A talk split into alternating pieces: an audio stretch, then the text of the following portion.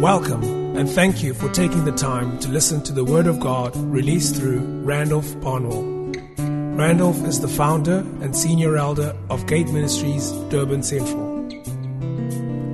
Be encouraged to access free additional resources for your edification at randolphbarnwell.com. Great grace, peace, and mercy from Christ be multiplied to you as you listen to this teaching.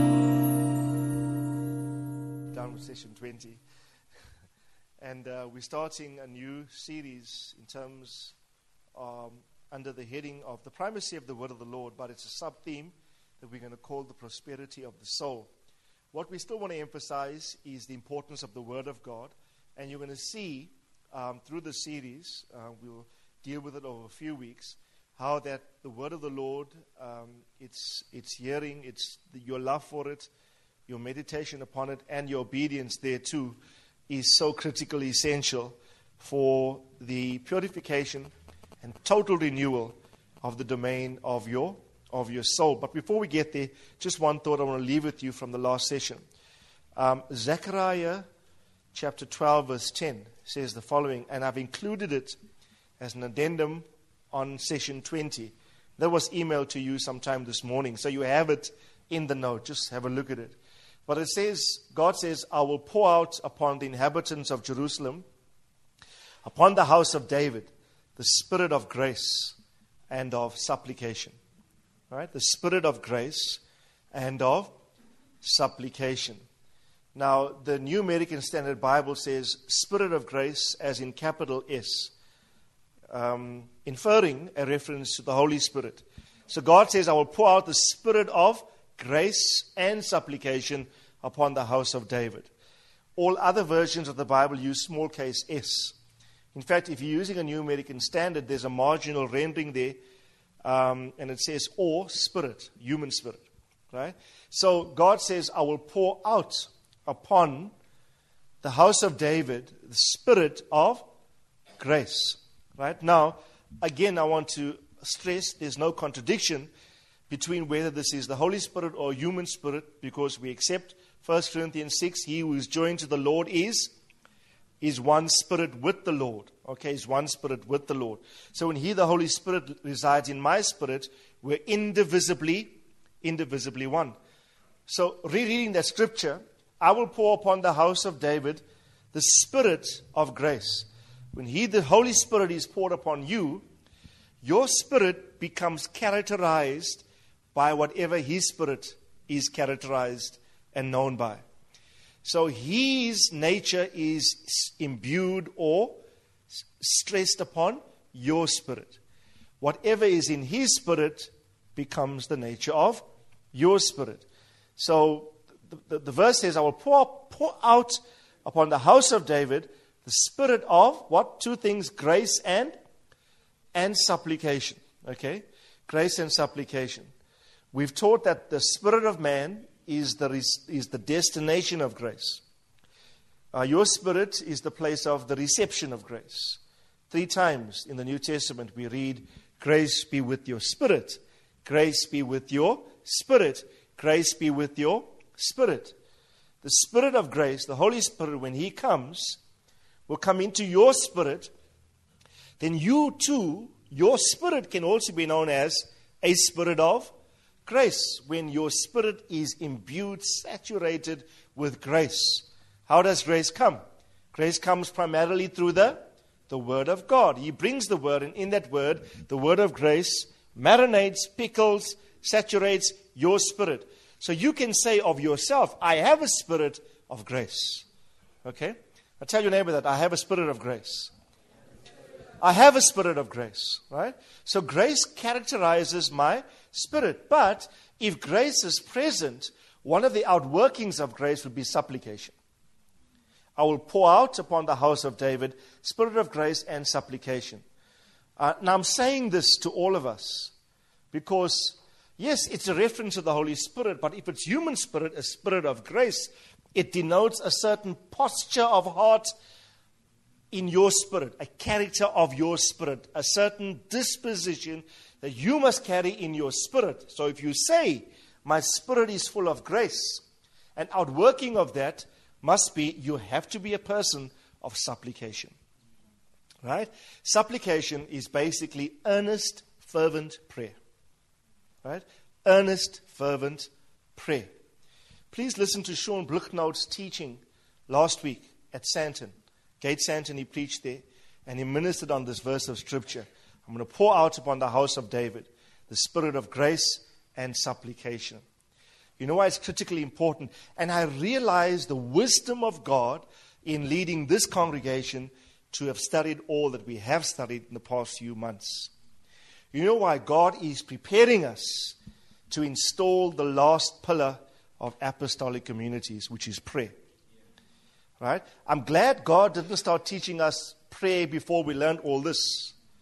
Because prayer has got to, Thamo always said this prayer has got to take place beyond the veil, where there's no flesh. It's only spirit.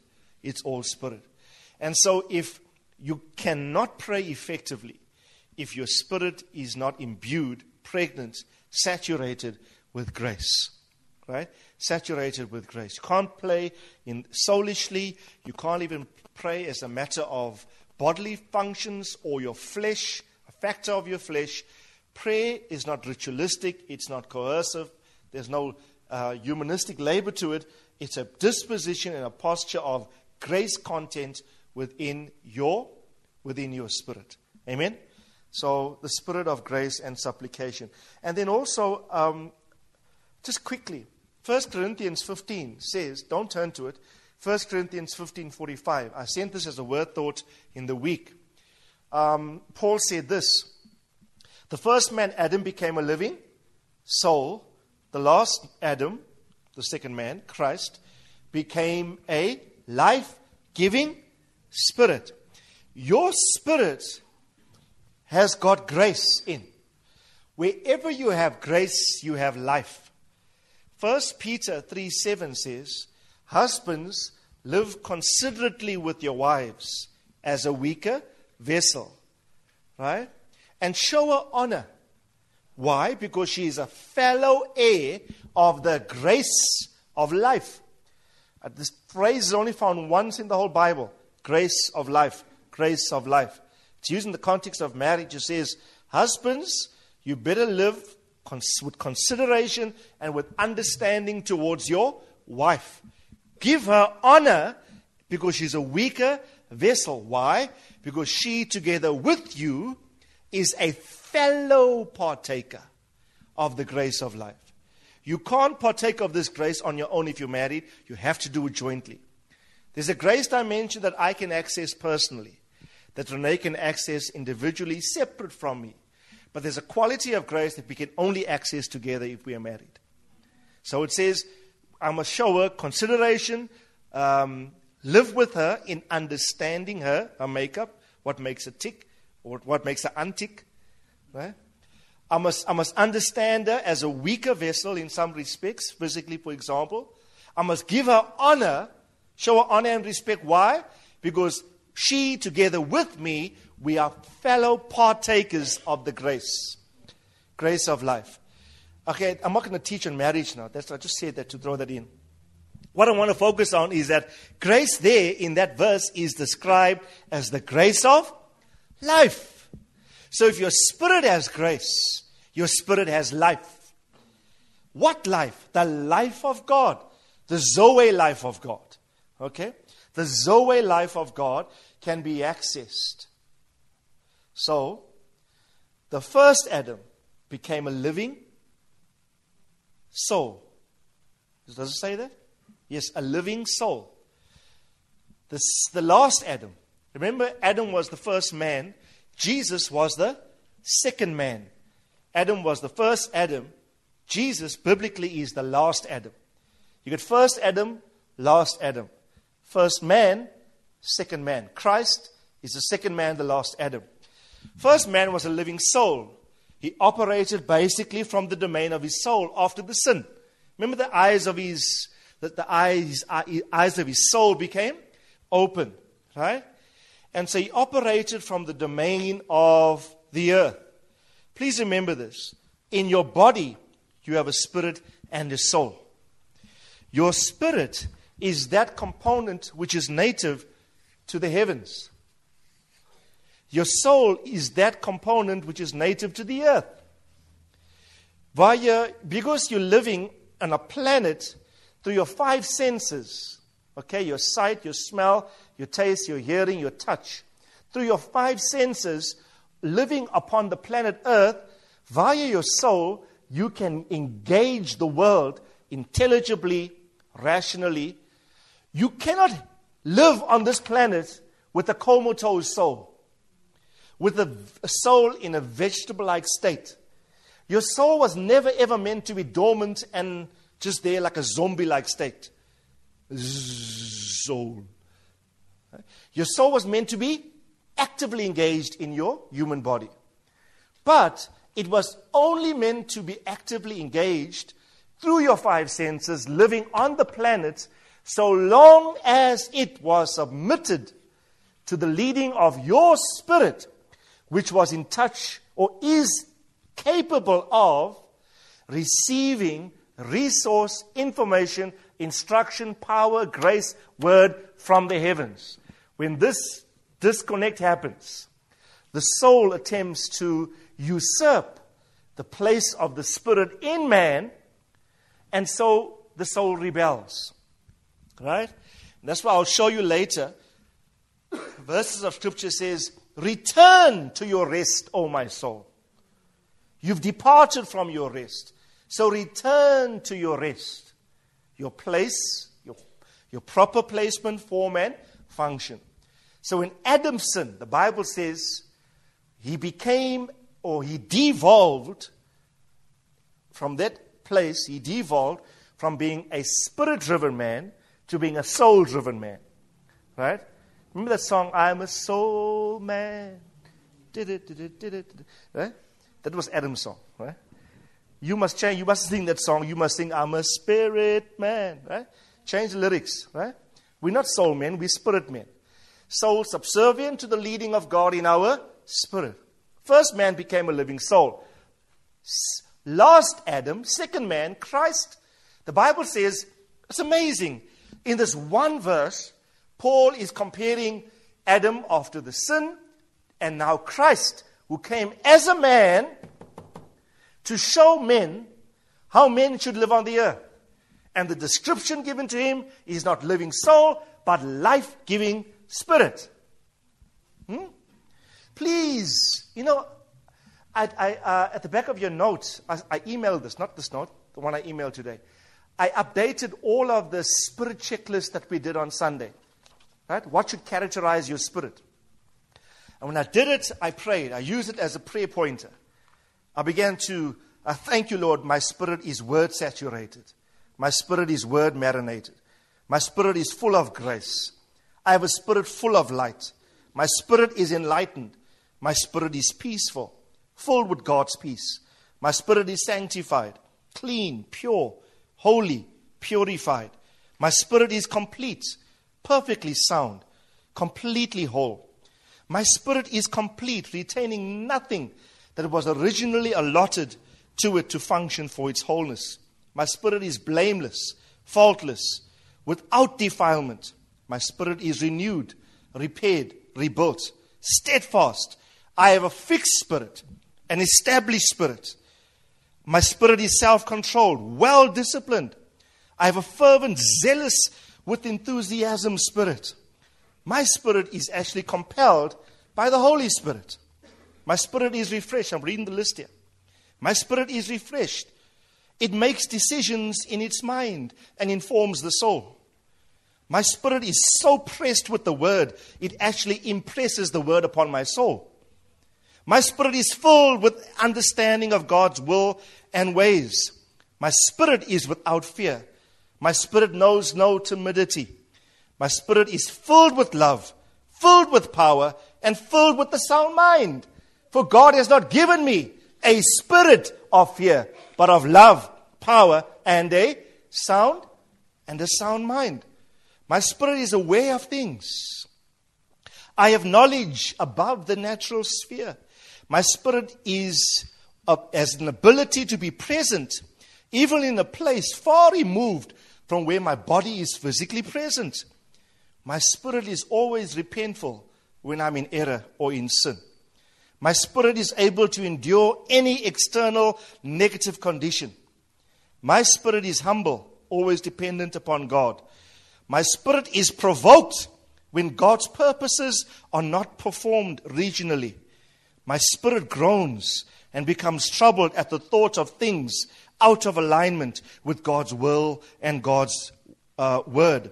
My spirit apprises relationships above the pursuit of ministry advancement. My spirit blesses. My spirit is characterized by grace and supplicative prayer. My spirit is prayerful all the time. My spirit has the capacity, capacity to pray God's perfect will in the spirit. My spirit is the origin from which all my worship emanates, for I worship God in spirit and in truth. My spirit sings. My spirit rejoices in God. My spirit determines my speech and all my words. My spirit is a spirit that is able to give life. Right? I want to encourage you take the list, conscientize your mind. This mustn't become ritual. Right? Conscientize your mind that this is the quality of spirit people that we are raising up in this local household. I want to, I want to challenge you if, if, if an apostle or prophet walks in here, those two graces among the five have the capacity to suss where our house is at. Right? Apostles, they appraise our house very quickly, even just on first coming. You'll see this with Tamo, you'll see this with Sean and, and other apostles and prophets. They'll walk into a church and they'll be able to locate the church in the spirit, exactly where they are. My desire for this house is when those grace gifts walk into this house, they must sense in their hearts here is life giving spirits in this place. Hmm? This is Mount Zion. Ye have come to Mount Zion, right? To the place of, uh, of just men made perfect, to the spirits of just men made perfect. I must add that one in. Just comes to my mind now. Tell your neighbor, we are Mount Zion. That verse in Hebrew says, You have come to Mount Zion already. Not we are coming, you have come. We have come to Mount Zion, to the spirits of just men made perfect. Amen. Tell your neighbor, My spirit is just. My spirit is perfect. And I want to encourage you, wherever you are, give life. Give life. And the only way, listen carefully, if your spirit is full of, let me put it here, you got grace, peace, I want to put it big here life. The last Adam, the second man, Christ, became a life giving spirit. John 5 says, And the Son gives life to whomever he will. I'm telling you, this is dangerous doctrine. Now I can add another I am. I, Randolph Barnwell, can give life to whomever I will. Because as He is, so am I in this world. It's not about me, it's about Him in me. But I'm telling you, unless we affirm our inheritance, we can be like as He was, so we can be. So, Joash, when you go to DHS, your school environment, you don't walk as a normal pupil or learner in the school. You walk with a conscious mind saying, you know what? There might not be many sons of God in the school, a lot of boys everywhere. Don't know where they are in the spirit. But me, I'm walking with the Spirit of God in my spirit grace, light, word, peace, completeness, wholeness, all of these factors in my spirit. And if ever I confront death or any representation of, of something that is not in alignment with God's will and, and, and, and way, I can assert the life of God in my context. And I can give life. That is why if you come into a meeting, the stench of death must go.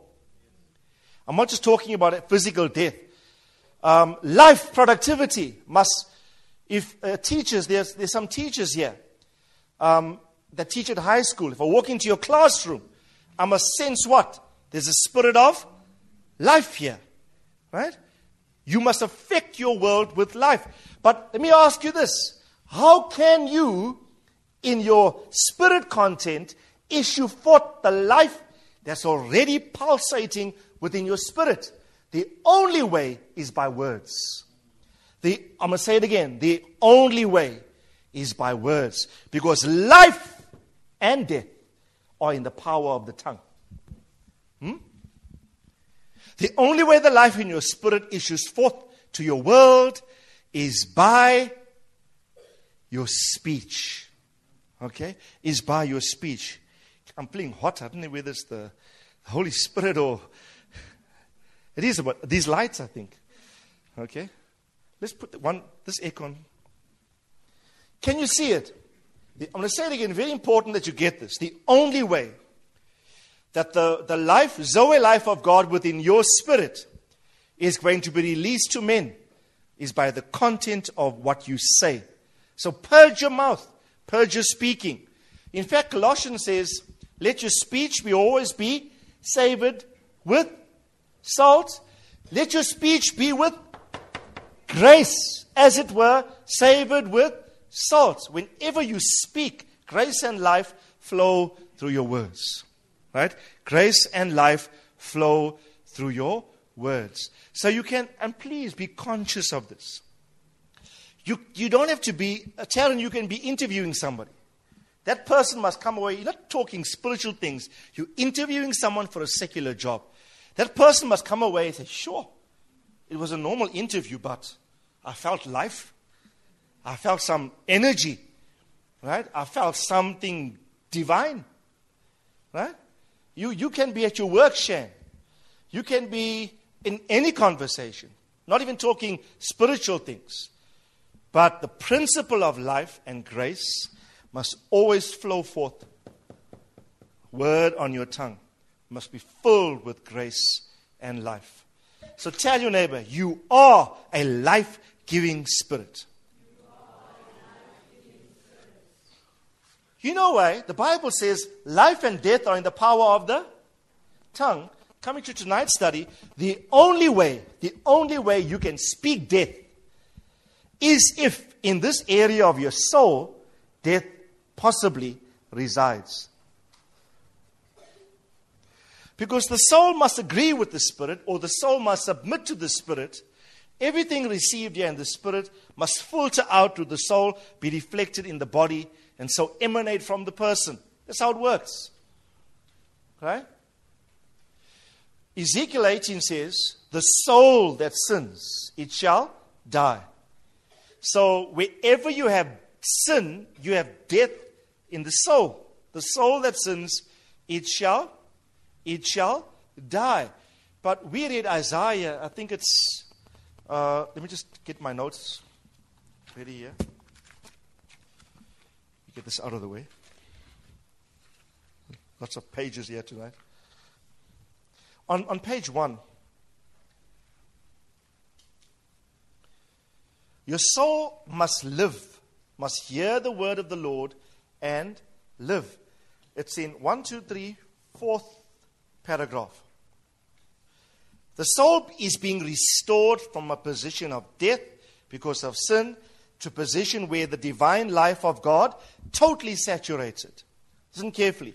The soul is being restored from a position of death to a place where the life of God totally saturates the soul. Right? That is what we are after. The Zoe life of God must totally saturate your soul. Right? And then uh, I've written here the principle of divine life is vested within the Word of God. Thus, we are instructed to incline our ears to the Word that our soul might live. Remember Isaiah? Isaiah 53 or 55, verse 3. It says, Hear that your soul might do what? Live. If you don't hear, the soul dies. But so long as you're hearing word, hear, soul, that your soul might live. So this life must cause the soul to be enlivened, if you would, must be made alive unto God. Okay? And we've said repeatedly, how does this happen? The soul hears, and when the soul says yes to the leading of the word of the Lord in your spirit, as the soul obeys, as you obey, the soul is purified through that obedience. 1 Peter 1:22. The soul is purified through acts of obedience. Every act of obedience enlivens or gives life to the soul. Okay? You bring your soul in conformity to that which is taking place in your spirit through every single act of obedience. So your soul must live. Not only must you be a life giving spirit, that life giving spirit characteristic in your spirit must translate to life in your soul, divine life in your soul. Now, listen carefully. What is, before we get there, turn over the page before I run ahead of myself quickly. I want to just demonstrate or, or quote several verses of Scripture. If we're going to get to that place, what do we need um, in our souls? What do we need? What does the soul need to saturate it? The soul, like the spirit, also needs the Word of God. Not so? The Word of God. Remember, the Word of God is life. The words are life to those that find them. Right? In the beginning was the Word. Let's just read it quickly. Right? Hebrews 4, verse 12 first. The Word of God is living and active, sharper than any two edged sword, piercing as far as the division of soul and spirit, both joints and marrow, and is able to judge the thoughts and the intents of the heart. Think about it like this it says, The word of the Lord is several things. There's a nice study for some of you to develop. Look at what the word of the Lord is in one verse. I think there's five descriptions living, active, sharp, piercing, judging. Five things the word of the Lord does in one verse. Right? It says the word of the Lord is living, it's active, it's sharp, it's piercing, even as far as dividing or the division of soul and spirit, and it judges the intents of the man's thoughts and his heart. I like this phrase that the word of the Lord is able to pierce and divide soul, and spirit. Right? And I really believe this. Whatever the spirit of man is imbued with, in terms of grace via the word of the Lord, that uh, word is able in your mind to separate what you're thinking of in your soul and what the mind of your spirit is contemplating. So when the mind of your spirit says, Yes, Tithing is of the Lord. I get that word. I should tithe. Right? I should tithe. Right? And maybe in the mind of your soul, you're saying, the mind of your soul is saying, but tithing is an old covenant practice, not for the new covenant. I believe the Word of God is able to separate. When it comes in, it can separate viewpoints of the Spirit versus viewpoints of the soul. But the intent, ultimately, of the Word of the Lord is whatever the Spirit accepts as true must be impressed, like we said. I keep saying this word impressed, right? Everyone say impress. Please get into your spirit. I even headed the first page there. The word of the Lord impressed within the soul restores the soul. Word must be impressed. Remember, Paul was pressed in spirit because of his devotion to the word? Pressed in spirit. Whatever you are pressed with in your spirit, by the word must be impressed onto the soul. Right? Impressed, stamped, marked onto the soul. So the word of the Lord comes and it divides spirit and soul. It's able to let you know what um, is going on in each component to afford you, listen carefully, to afford you the opportunity to make a decision as to whether you will submit your soul to your spirit or not. Your, your soul is not robotic. Okay, it has a mind, will, and emotions. It can employ its volition, its sense of choice. Your soul must obey the dictates of the Spirit. You can bring your soul into that submission. Have you ever wondered why in the scripture there's so many references to David talking to his soul? Or to men commanding their soul? Why are you downcast, O my soul? Okay, you can take charge over this domain. Tell your neighbor, take charge over your soul. If you don't take charge, via a word saturated spirit. The devil will run havoc here. Right? You take, you say to your soul, Why are you cast down? Mary said, My soul magnify the Lord. Right? You got to assert yourself um, in the Lord. Okay? Next verse Psalm 19, verse 7a from the New American Standard. The law of the Lord is perfect. I love this. Restoring the soul. If your soul is going to be restored, it needs the word of the Lord. Not so? The word of the Lord restores the soul. Same verse in the King James Version. The law of the Lord is perfect, converting the soul. If this is going to change, conversion and restoration, it's only going to come by one means, and that is the word of the Lord. The law of the Lord. Psalm 119, verse 25. My soul cleaves to the dust. Dust here is a reference to car, carnality. Remember, the serpent crawls upon the dust and he eats the dust all the days of his life. That was the judgment passed upon him. David saying, or whoever is the psalmist of 119 says, My soul weeps, sorry, verse 25, my soul cleaves to the dust. Do you know your soul cleaves to carnality if you will let it? I'm telling you, given your soul its own choice, it's going to go the carnal way. It will naturally tend towards that because of the sin nature and environment in which we live. You got to say, no, soul, don't cleave to the dust. Don't fall naturally and be prone to carnal uh, uh, practices or thoughts or attitudes. But what is the answer? How can, because when you do that, you sin and you die, but what has the capacity to revive, it says? Right? Revive me according to what? According to your word. What does revive mean? Make alive again. Cause life and living to come back to my soul. Let me just say this to you. There are some people in the world today so obsessed with carnal indulgences, they are living with dead souls, as it were. The soul is still operative, but dead to God, dead spiritually. Hmm? Because the soul cleaves to the dust. To break that proneness, you have to have the standard of the word of the Lord infuse the soul. Hmm? In the book of Judges, it says, in, the, in those days, there was no king. And every man did what was right in his, in the eyes of his soul.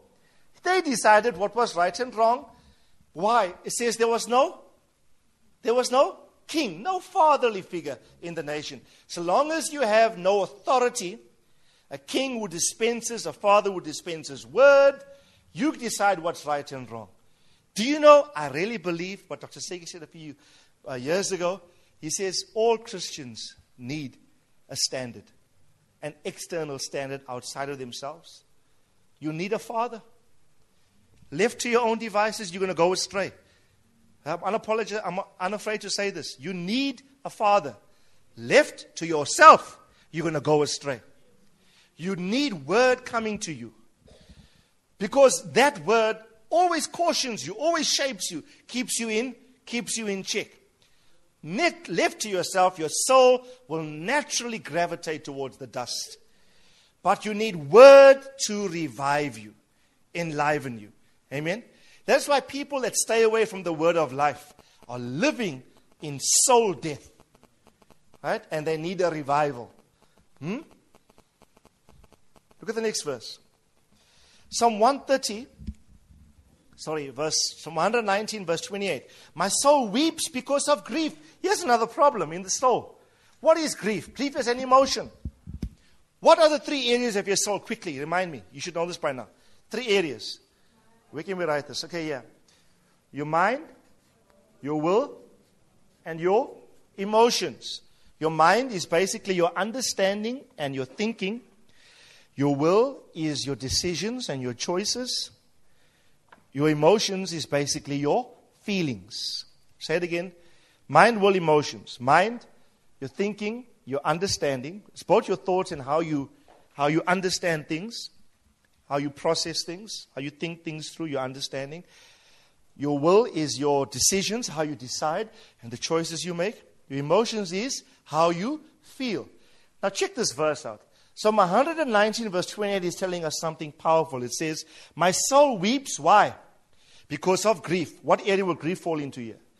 An emotion, okay? Bad emotion, grief.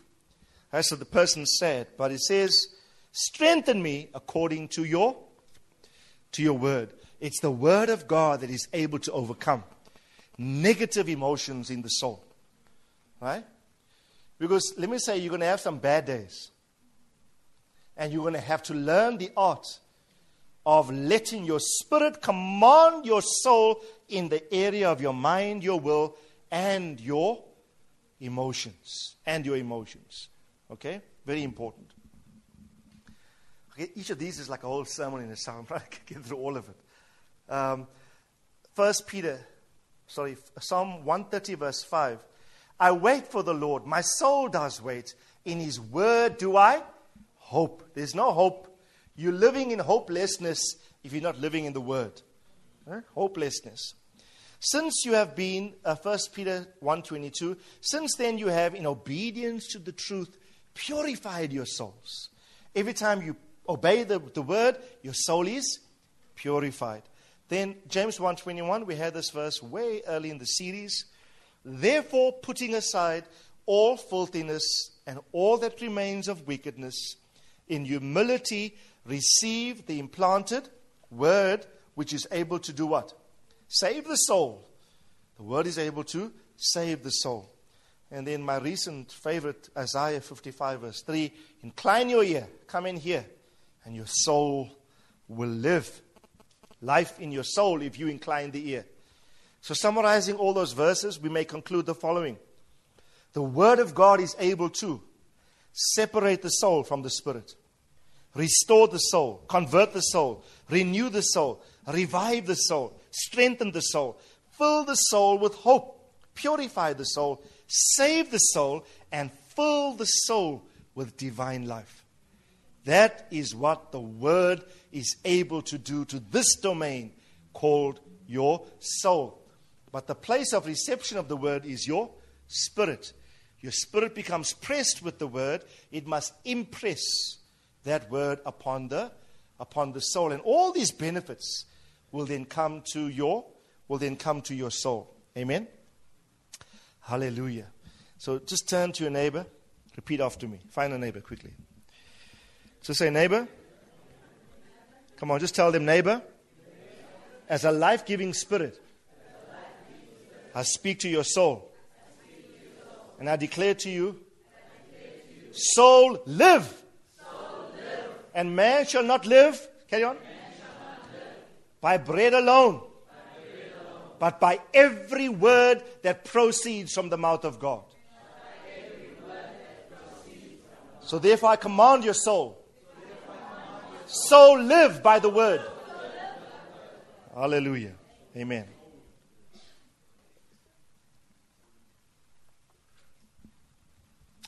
Tell your neighbor, I love my soul. I've decided, soul, I love you. I don't hate my soul. You know why? You know what the Bible says? You must love God with all your heart, mind, soul, strength. Matthew, I think Mark 12. You must love God. This domain must love God. You love God with all your heart, soul, mind, and strength. Right? And the Bible says um, you must love one another as you love yourself. And then later on, as I have loved you. I can't even love you if I hate any part of me. Right? So tell your neighbor, you must love your soul. Listen, your soul is not bad. Your soul was made by God to empower you to live effectively on this planet. It's a God made component in you that all we want to do in the season is simply restore it back to its original proper position and function. That's all we want to do, right? And David actually said this in Psalm 23. He said, He restores my soul. I love that statement in Psalm 23. He restores my soul. Amen. So tell you never be restored in the name of the Lord. Hallelujah. Amen. What's the time there? No idea. Quarter to eight. Jesus. I need you now more than ever to get through this. I really believe, I didn't plan to say most of what I've said. I really believe it's the Holy Spirit. I just cajoling us, urging us on. Amen. what we want to start now is talk, talk about the prosperity of this domain, the prosperity of the soul. Okay? The prosperity of the soul. And we're going to use second or third John chapter verse 2. Third John from verse 2. This is John the beloved. Remember, John is writing as a senior apostle, an aged apostle. He writes as an old man. That's why in his letters he constantly refers to my children, my children, my children. He writes as a father. This is a father talking, right? Not just an apostle. The heart of a father, the last of the surviving apostles. Everybody's dead that walked with the Lord. He's alone on the planet. His last, one of his last epistles before he wrote the, the book of Revelation. This is an epistle, a letter addressed to somebody, personal. And he says, Beloved, I pray that in all respects you may prosper and be in good health, just as your soul prospers. For I always am, for I was always very glad when the brethren came and testified to your truth. That is, how you are walking in truth. I have no greater joy than this, than to hear that my children walk in truth. I mean, just before you turn over, that verse 4 is the cry of every spiritual father. You want to give me joy. I will write to you one day, like John wrote to his children. Let me use, uh, who can I use? Claire. Claire. Claire, I have no greater joy than this, than to hear that you are walking in truth. That's, that, that's every father's desire, that all of his children walk in truth in a manner that pleases God. Right? There's no greater joy you can give me than to let me hear that you're walking in truth. Amen? So tell your neighbor, walk in truth. No greater joy, John says, a father has than to hear that his children are walking in truth. Right, so in, in verse 2, beloved, I pray that in all respects, should underline the all respects. All respects literally means that. All respects. What does all respects mean? Every respect, every dimension. Hmm, there's no, there's no expression that is not accounted for. In every single way, some versions of the Bible say. John says, I, My prayer for you, my children.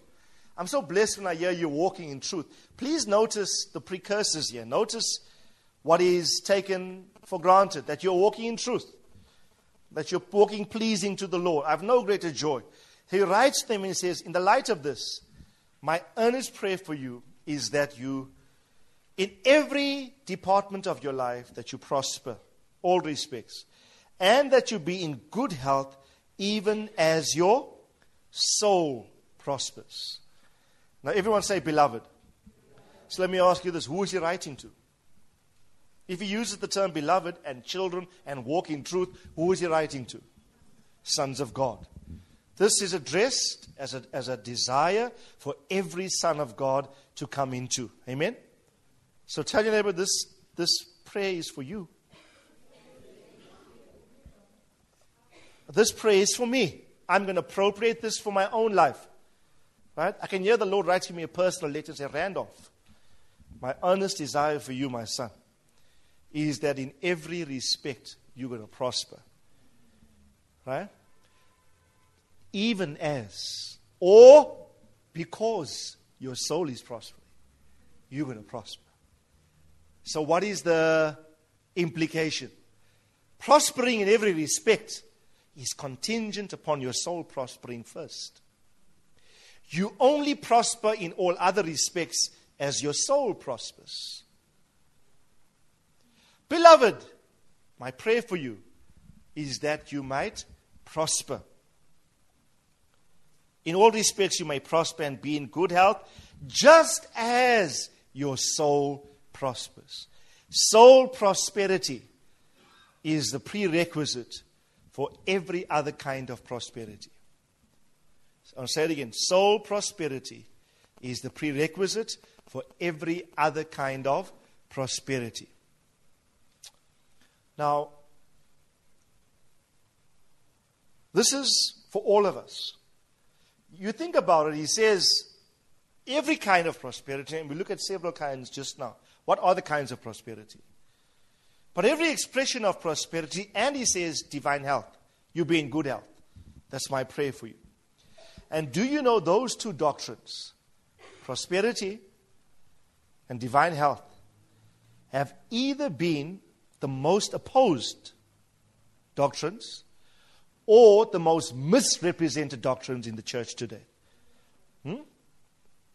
Just the term.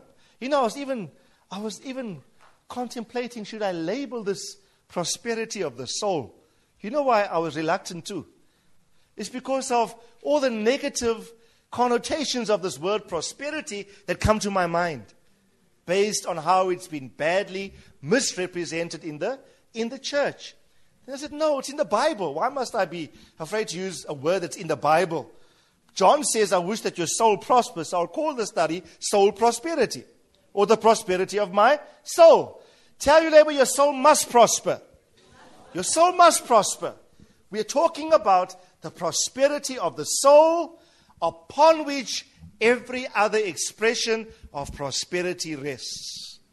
Okay? Every other prosperity will rest upon this. So, for example, financial prosperity has been severely opposed or badly misrepresented by those, even those who do embrace it, in some sectors of the church. Not everybody, in some, some sectors.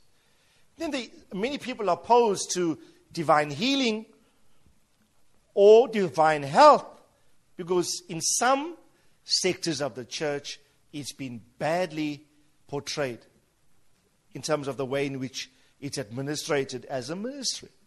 Okay? But I, want to assert life. Everyone say life. Life for this congregation. That in these two domains, please, I'm changing all of your middle names right now in the spirit. Your middle name is prosperous. Right? Call yourself.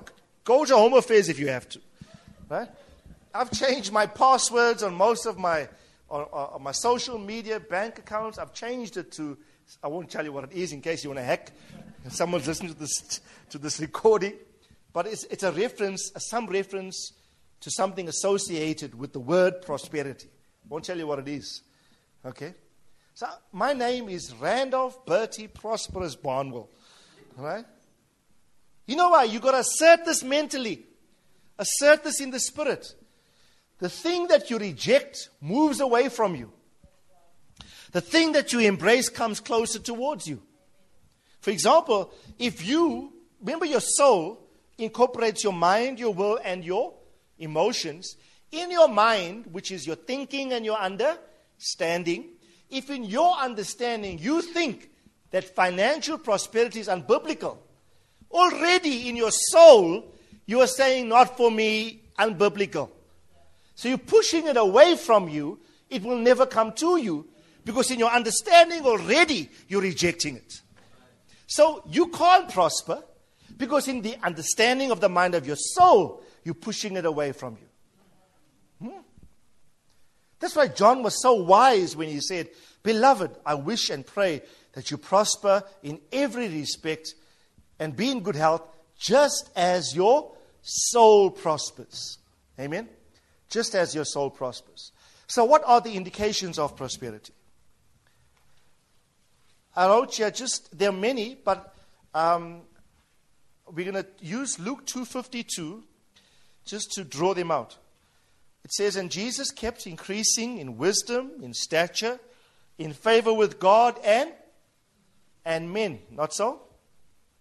So he grew in stature, which is, he grew physically, right? So stature includes physical and material prosperity. For us, we'll call it health and wealth, right? He grew physically. So he grew in stature, he was healthy, and I believe all his material needs associated with his growth in body, in stature, were met. So he grew in stature, health, and wealth. He grew in favor with God, he grew spiritually. So there's something which I call spiritual prosperity. Right? A well formed, undefiled, mature spirit. Right? Favor with men. Favor with men. That is relational or social prosperity. If you ever get a, met a guy who is very rich, but got no friends, is he rich? He might be rich financially, but poor socially. He's one of the most poorest men in the earth. Hmm? I am saying to us, everyone say total prosperity. We don't want to just develop in one and, and focus on finance. We are, we are focusing on all the prongs or the expressions because John said every respect. So, every dimension of this, I want to attain. But I'm going to launch forth and grab it from the platform of a prosperous soul. Don't reach out for these things, beloved, if in this domain the Word of God is not pulsating and bringing life to your soul. You're not walking up like, you know, the prerequisites are so powerful in John. He says, I have no greater joy than to hear that my children are walking in truth. What is walking in truth? Obedience. How is the soul purified? Through obedience. Right? As the soul is purified, it, is, it prospers. No prosperity of the soul without the purification of the soul. As the soul is purified, it prospers. Right? I'll define what prosperity is in a moment from the Greek word. Right? In fact, let's do that before we go on. Oh, just, just to finish this. So, favor with men refers to relational prosperity. And let me just say this to you. I believe, and we'll show you later on, that even financial prosperity is conditional upon your social prosperity. Your relationships is going to be the vehicle and the means that God's going to break through for this house financially. Yes, we'll observe all the principles of, of obedience in reference to financial giving, etc., etc., etc. But when Cain kills Abel, what happens? The ground does not the ground does not respond to him, does not heal forth its crop. So you violate relational standards in the kingdom your financial prosperity suffers. Hmm? That's why we got to we got to explore this thing. I want to give you a lopsided view of prosperity. We're going to go for total prosperity in Jesus' name. Amen. Holistic prosperity. Tell your neighbor, you're going to be the most prosperous person I know. I really feel the Spirit of the Lord here. I really believe I'm not just making statements. You're going to be the most prosperous person I know. When I meet you, it's not just going to, you're going to have money. You're going to have money, yes, but every other respect, your mature spirit, full, mature, a, a wholesome soul, a spirit in contact with the heavens and God, hearing God, being obedient, all your relationships intact, all your relationships prospering for God. You'll be a man of wisdom. Jesus drew in wisdom. That's mental prosperity. Or as Dr. Trine calls it, intellectual prosperity. Right? Having the mind of Christ. Right? Having a mind that thinks like Christ. Just to summarize this for you quickly. If your soul includes your mind, your will, and your emotions, to summarize it, your thoughts, your decisions, your feelings, and if we say this must prosper, then the soul that prospers is a, is a soul that thinks like God, decides like God, and feels like God. Hmm? Like a succinct way of, of stating it. A prosperous soul is one that thinks like God, decides or makes choices like God, and one that feels like God. That is a prosperous soul. There are many other indications of it, uh, which we'll highlight shortly. Okay? We've got half an hour. On the next page, I spell it out in a bit more detail what each one is. So I'm not going to go through all of it because of time. You can read it. Just to quickly summarize physical prosperity refers to the prosperity of your health. All right? Now, it's, it's, it's, it's no good being having a lot of money and you're always sick. Right? It's no, what's the point in using all your finances on medical bills? Right? They say the greatest wealth is health. Right? I'm telling you, your health is your greatest asset right now. So look after your bodies. Hmm? Hmm? Yes or no? Look after your bodies. Right? Get enough sleep. I must obey that one. Daily. Get sufficient exercise. I think I'm, I'm okay there. Watch your diet. Don't just eat everything that is put in front of you to be polite. You take charge of what you administer to this frame. Because you're going to live in this house for a long time. So don't abuse it now and suffer with illnesses later on because of your indiscipline now. Tell you still want this total prosperity? You still want this? Getting hard now, eh? Getting hard. Yeah, we want this. But John said, I, my prayer for you is that you be in good health. Amen? So confess this to your neighbor. You're going to be the most healthiest person I know.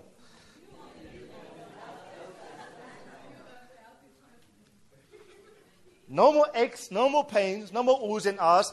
Take charge of your body. Take charge and be prosperous. Pointless you having a lot of money.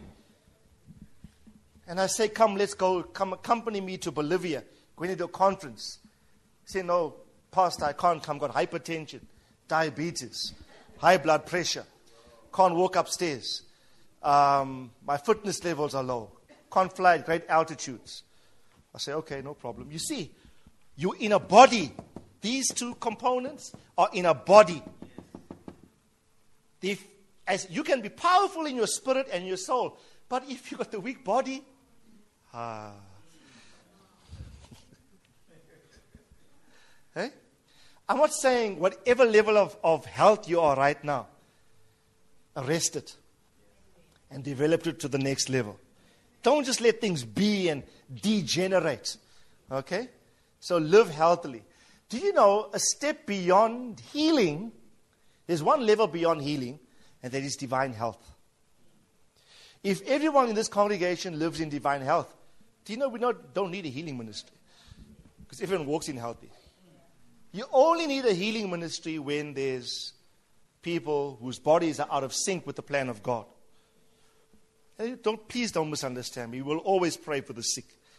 Right? If you're sick, we pray for you. Even James even says that if there are some that are sick, call for the elders. Sickness we will always live with. But I'm saying there must be a generation that lives above these things. Dr. Segi alluded to it, the Zoe life of God. Jesus lived above viral and bacterial life. He had the flu not one day, Right? Not once did he say, guys, we can't go to Capernaum or Bethsaida to do ministry because I'm not feeling well today. He just lived in what John's prayer was be in good health. Amen. So affirm this. Sandra, you are healthy in the name of the Lord. Amen. You are healthy. I decree health, the blessing of health upon all of you. Even some of you sitting with, with, with sicknesses and illnesses right now, I declare you healed by the power of this word in the name of the Lord. Amen. You are healed in Jesus' name. Don't wait for some prayer. Receive the grace in this word. God is releasing something for us to walk in a new sense of power and dominion. Amen. Hallelujah. I declare my shoulder healed in Jesus' name. Hallelujah. They are life to those. Proverbs 4, verse 20. My son, give attention to my words. Incline your ear to my sayings. Do not let them depart from out of your sight or your eyes. Keep them in the midst of your heart, for they are life to those that find them, and they are health to all of their flesh. Amen. So, divine health in Jesus' name. Material prosperity relates to wealth, financial wealth. And I really believe the purpose of financial wealth is to empower kingdom initiatives globally. Right? Who would like to get wealthy? You see your hands. But do you know, unless you, um, what's the word? Unless you, unless you determine the rightness of your motive for that, it'll never come. Uh, the Lord, uh, Deuteronomy 8 says, It's the Lord your God that giveth thee the power to get wealth. Why? That he might establish his covenant. His covenant is to produce men in the earth of his likeness and image, the likeness of his son. So you acquire financial prosperity Because your desire is to finance kingdom initiatives, to finance the work of God. That is the ultimate purpose for wealth today. Any other purpose beyond that is meaningless. Because your money will perish with you at the end of the day unless you use it for, for God's purposes. Amen. Please, you must listen to. I've been listening to it again yesterday and today. Thamo's Kingdom Economic Conference that he taught two or three weeks ago in Sandton. Eight sessions, powerful, powerful, provocative, and challenging, but very, very, very apt for the season in which we are living. I want to tell you live in the culture of dispossession. Dispossess yourself. You see a kingdom initiative, finance it, even at your personal inconvenience. God will, God will reward you richly. As we discuss these things, what I want to ask you is move toward it. Don't, don't just hear the truth, but put things in place and move to toward it. For example, some of you not exercising should say to yourself, I'm starting a walk tomorrow, at least. I'll walk three times a day. Or I'm going to watch my intake of, of, of, of foodstuffs that are excessively fattening. Right? So you say that to yourself. What I'm asking you is take deliberate steps towards these, these things. Right? So if I say to you, God's desire for you is to prosper financially and material prosperity, financial prosperity is part of prosperity in all respects. Right? The, the one critical key that Thamo has been teaching recently is to live in a culture or in a state of dispossession, financing God's initiatives and see how God will take care of every single one of your own personal needs. God is no man's debtor. Amen? God will take care of you. Spiritual prosperity relates to the state of mature sonship and the strong, accurate representation of the Father to men. Okay? A mature spirit. And for me, I put it in bold towards the middle of that paragraph uh, for me, you are spiritually mature when the nature of God in His love oozes and pulsates through you. I want to see a congregation that excels in the love of God. Right?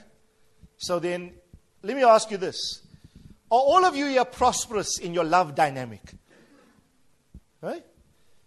Now, how do you check that out? Take 1 Corinthians 13. Do this tonight. And ask yourself against each criteria of love, have I passed the test? Right? Love is not boastful. Tick or cross. Love does not rejoice in another man's failing or sin. Love is patient. Love is kind. Love is never boastful. Love is never rude, it says. Are you rude? If you're rude, something wrong with your love. hey? Eh? The Bible says love covers a multitude of sins. If when someone sins, are you the first on the phone? Did you hear? On the email, did you hear? If that is the case, you are defunct in your love prosperity. Your spiritual prosperity is compromised. Why? You know, Renee taught us a while ago. Love covers a multitude. Remember that, that lesson? Love covers a multitude of sins. The Greek word covers there means the, the person does not willingly broadcast it to another. Hey? Ask your neighbor, when last have you covered someone's sins? We are so quick to talk, but we cover. In this church, we cover. Listen carefully. We don't cover up for sin, we cover sin. A big difference. Covering up means condoning, put it under the carpet, you know. Don't address it. Ah, squash, squash, squash. Nobody knows. That's covering up. No, cover means my brother has sinned. I go to him in a spirit of love and redemption. I restore him. And I keep the matter quiet. There's no need for anybody else to know. Amen? So put a guard to your mouth. Amen? So love covers. Amen? I don't know why we're going. This study is coming at all different tonight. I thought we would really be by the end. Renee said, Oh, I'm so glad it's 12 pages. How many pages? 10 pages. Nine, really. nine pages study as opposed to the 22 pages of the last session. Maybe we'll get through this one in one night. okay, it doesn't seem that way. Amen. But are you getting the picture? So, so now ask your neighbor, tell them, take a step to spiritual prosperity. Take a step into it. Take a step into it. Be, be perfect, be mature. Love everybody. Let the nature of God be seen in you. Okay? Love. Relational prosperity is uh, a link to this. That is, having covenantal relationships in your life. Right? Covenantal relationships, governed by love, mutual honor, that reflects the wholeness and corporeity of the body of Christ. Right? Because in, in our oneness as a body, listen carefully, grace flows when we are one. Right? And we are one, we are singular individuals. Corinthians says we are members in particular, part of the body. We are members in persons, privately and personally. But we're part of a greater whole. So, in essence, we lose our individuality when we're part of the whole. You still maintain your personality, etc. But when you're part of the whole, you embrace the oneness of the whole. Right? Because only in the body of Christ is. How did that, that, that theory of Einstein? The whole is never greater than the sum of its parts.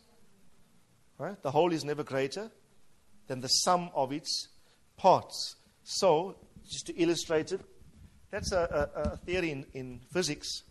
So if you have a whole, and if you have parts that make up that whole, if you add the sum of the parts, can never ever be greater than the whole.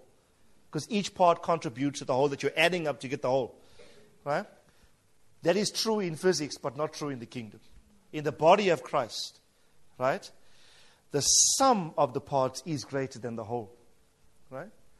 When we come together, um, our individual contributions are almost amplified exponentially in our common brotherhood, far above what could be contemplated rationally or from a humanistic way of thinking.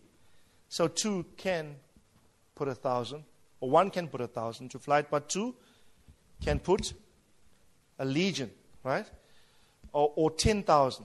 One can put a thousand to flight but two can put 10,000. Rationally, two should put 2,000. Right? But the, the power of joining exponentially amplifies the potential results. When you find yourself as part of a cluster. So two are better than one. Proverbs or the, yeah, Solomon would say this in Ecclesiastes. Two are better than one. Okay? And so when you prosper relationally, I would say your relational prosperity, yes, is when you love everyone and you come into covenantal relationship with your brothers in the body of Christ. And then what you do experience is you experience personal benefits coming to you that would not have been possible if you had attempted to explore that activity on your own outside of the body. But because you're part of the group, your individual efforts become amplified and a greater reward comes to you. Amen? Now you've got to get that revelation. Right? Got to get that revelation. Abraham's 318 men can depose, withstand, successfully defeat a coalition of four major Persian empires. The power of family, the power of joining, the power of oneness. You still want to be prosperous? I'm asking you, you still want to be prosperous? You see, this, this, this, this definition of prosperity escapes most people. I keep saying your next breakthrough is one relationship away. Your next breakthrough could be your brother sitting next to you. Right? Your next breakthrough, it could be a person away from you. So don't neglect relational prosperity.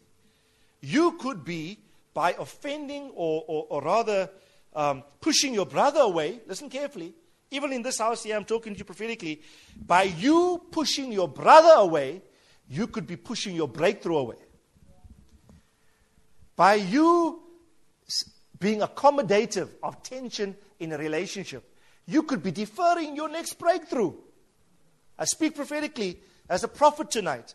I'm saying for many of us seated here, our breakthrough is conditional upon our relational prosperity. Much will come forth from out of this. Amen? So I want to encourage you live and prosper relationally with everyone, especially in this house. Now, it doesn't only relate to the church.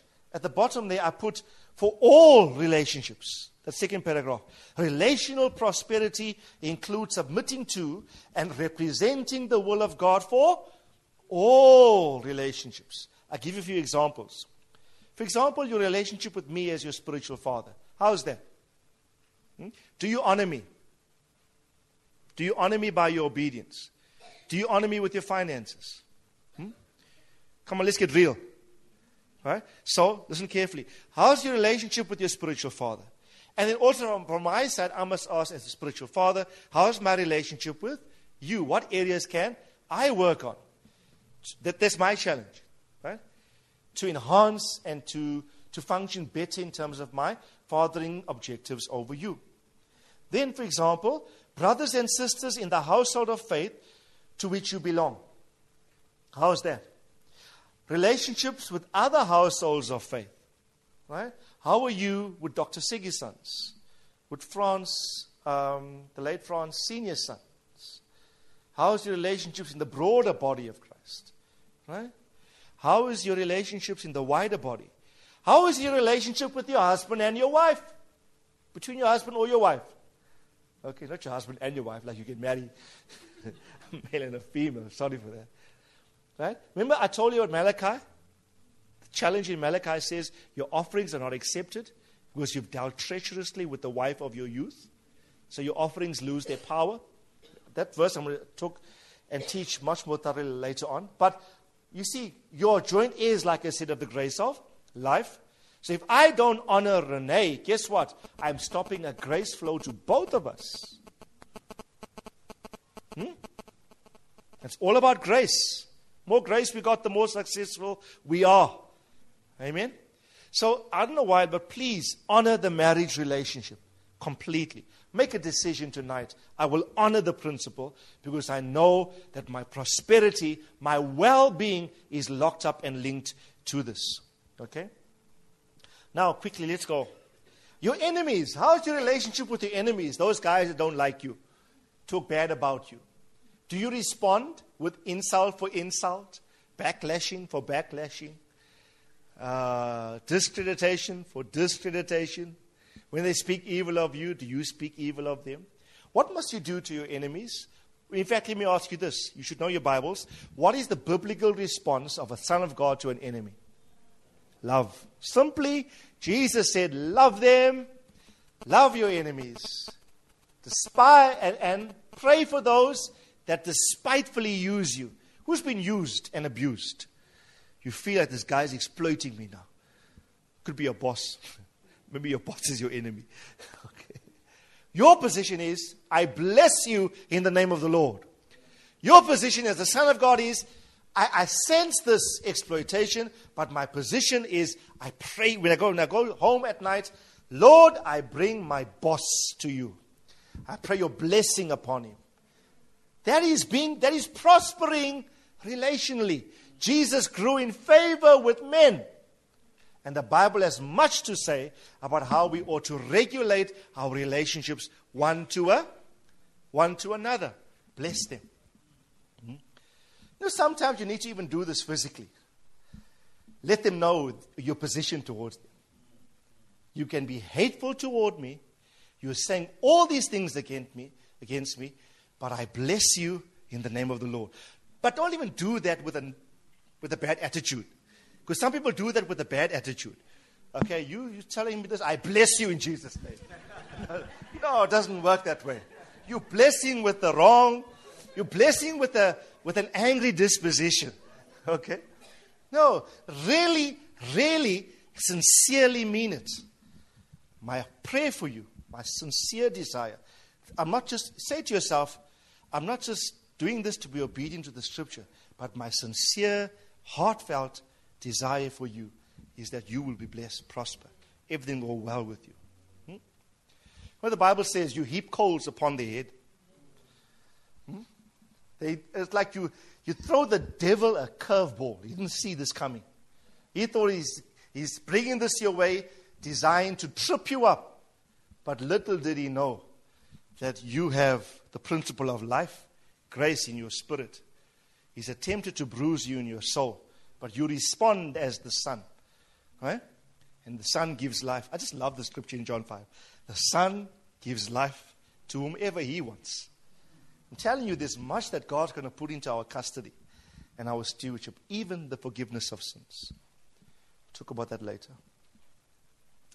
Because some things you cannot bear now. Howbeit, when He, the Spirit of truth, comes, He will lead you and guide you into all parts of truth and, and righteousness. Amen. Hallelujah. Everyone, everyone say hallelujah. hallelujah. Hallelujah. Mental prosperity. Are we there? Yeah, quickly. Mental prosperity. So your mind, your, your, your the, the understanding, the mind of the, of the soul, you prosper mentally when you have the mind of Christ. Right? You think as He does in all respects.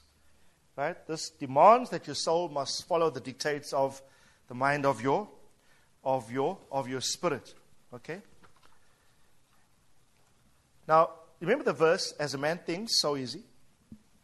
We'll talk more about that maybe next week or two weeks from now. Lovely verse of scripture.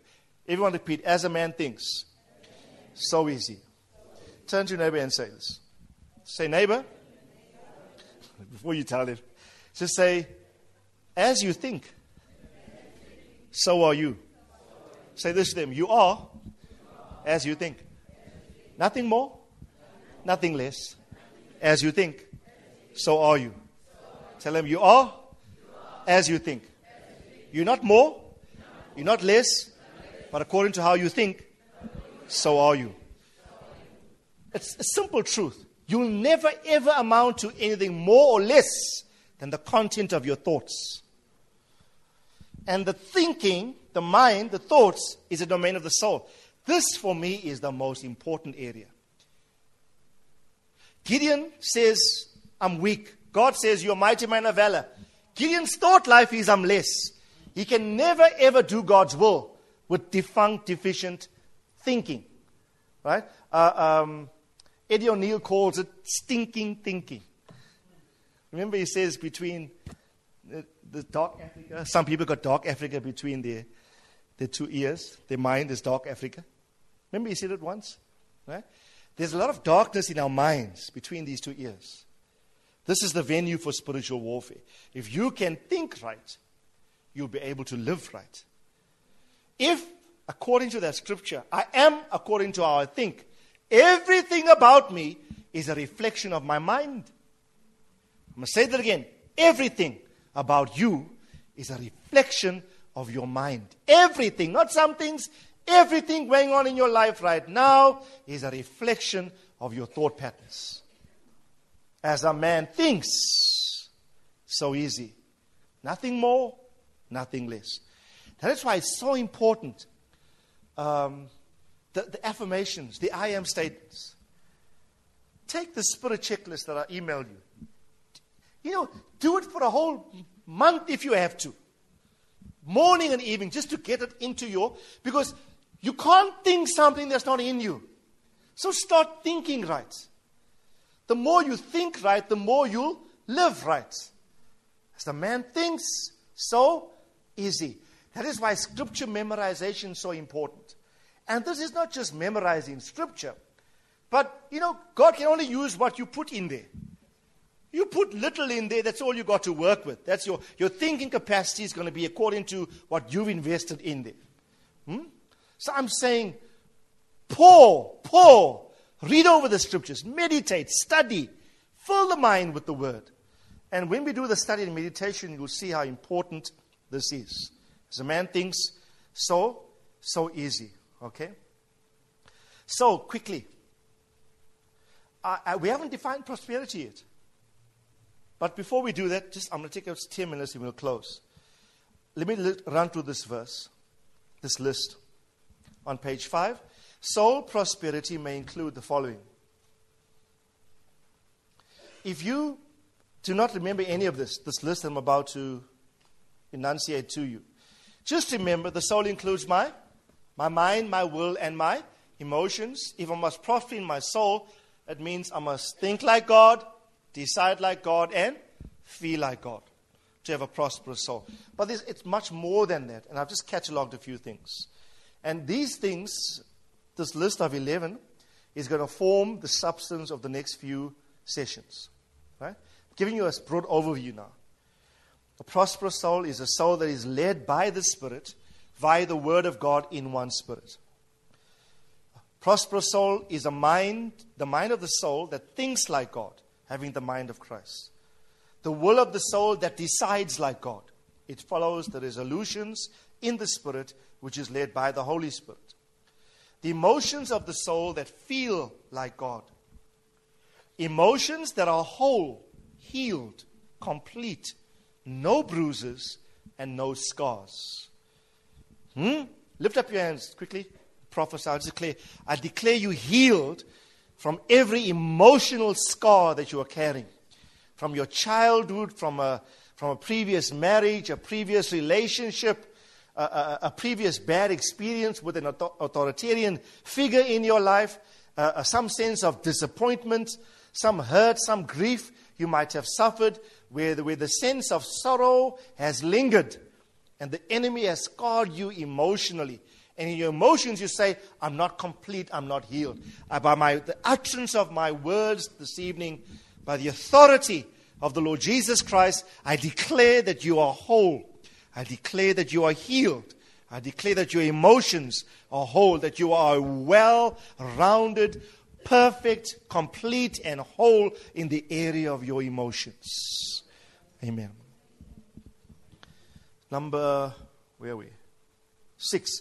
A soul that is not tormented by carnality or the works of the flesh. You're not dabbling in works of the flesh that cause you sleepless nights. And like Lot, his soul is vexed by what he saw and heard. You, you're calm about that issue. Number seven, a soul that is advanced in its renewal or renovation process by the word of the Lord. You can put Romans 12, verse 1 and 2 there if you want. Right? And I'll rush into this. We'll, we'll, in the subsequent sessions, we'll unpack it. Number eight, a soul that has a sound mind. Right? You can put uh, Timothy 1, verse 8 there. God has not given us a spirit of fear, but of love, power, and of a sound mind. Right? So, sound mind, a sound mind would include devoid of fear. How's that? No fear. I don't fear in my soul. No fear. Hmm? Not even of the night. of no fear. Well balanced, disciplined, saturated in the word of the Lord because of constant meditation. Focused and clear.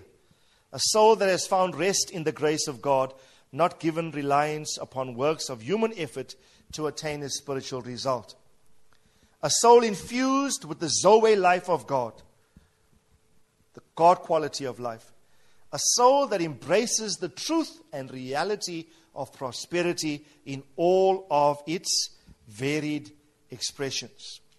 Now go back to page 2. Let's define what prosperity means in 3 John verse 2. On page 3 at the top, sorry the Greek word for prosper. Um, next week we look at the Hebrew words, but because we, we've just discussed uh, John, let's just get this out of the way so you have an understanding. When John used this word, I wish, brethren or beloved, that you prosper in all respects and be in good health, even as your soul does prosper. He uses this word, you do. You do. You do means the following to help on the road or to succeed in reaching, to help on the road or to succeed in reaching. It also means figuratively to succeed in business, figuratively to succeed in business, and to have a prosperous journey. Now, the Greek scholars will say this. I got it written there at the next line. The idea of prosperity relates to reaching a determined outcome a goal or destination. So, what is the um, etymological meaning of the Greek word prosper in 3 John verse 2? When John says, I wish that you prosper, he was talking Greek. So he probably would have said something like, Oh, guys, I wish that as you embark upon any process, that you reach its logical outcome, that you reach the destination that you are pursuing, right? That you reach your intended goal. He speaks about going on a journey. So it speaks about a process and a point of arrival, point of departure and a point of, of arrival, a prosperous journey, right? So, in the area of the soul, what is the destination? You said your soul must prosper, your soul must embark upon this road and reach its logical outcome. Right? I've just said it here for, for ease. For me, this destination, in reference to the soul, is when the soul has come to total renewal, reflected in absolute and questioning obedience and conformity to the will or the word of God as it is revealed to the Spirit. Right? So, what your, your soul must prosper when it reaches, it prospers on its journey and reaches its destination. The destination of your soul is total renewal because Romans 5, Romans 12 says uh, that you must be, what does it say? Be not conformed to this world, but be transformed by the renewing of your mind. So, total renewal of the mind of the soul um, is when the process of renewal takes its fullest um, course. And that would be evidenced in your life by total obedience to the dictates of the word of the Lord in your spirit. That is when you know you have a prosperous soul. In other words, bluntly said, your soul is prosperous when you can manifest obedience in your life. When you can manifest obedience. So God presents something to you. In your mind, you don't reject. God presents something to you. In your choices and decisions, you don't act contrary to that. God presents something to you from your word. Your, your, even your emotions mirror exactly how God is feeling on the issue. And you don't adopt an emotion that is alien to God's expectation of you in that context. Remember the two guys in Luke 24? They walked on the road to Emmaus. What does the Bible says they were? Sad. Why were they sad? they thought Jesus died and was dead still. Yet he was alive. So their lack of knowledge left them a negative emotional state, sad, and being sad in a day when he's alive was illegal. So they, and they, they exhibit an emotion that was not reflective of the posture of God's heart. When Moses came down the mount and he saw the debauchery, the sex orgy that's happening with Israel after spending 40 days, got the law. Remember when he, got, he came down the mount? He came down in a mood. His mood was one of anger. The sound of the camp was one of revelry, rejoicing, merrymaking, party. Right? The, the mood or the emotion of Israel did not mirror the mood of God. Moses mirrored how God felt about the issue anger. In that context. What I'm not saying is now go and say, I've a right to be angry with people. Right? There's a place for righteous indignation. All I'm saying is, in every respect, your mind, your will, and your emotions must prosper in the Lord. Amen? So let's talk to your neighbor once as we close. One more time. Say, neighbor, one more time.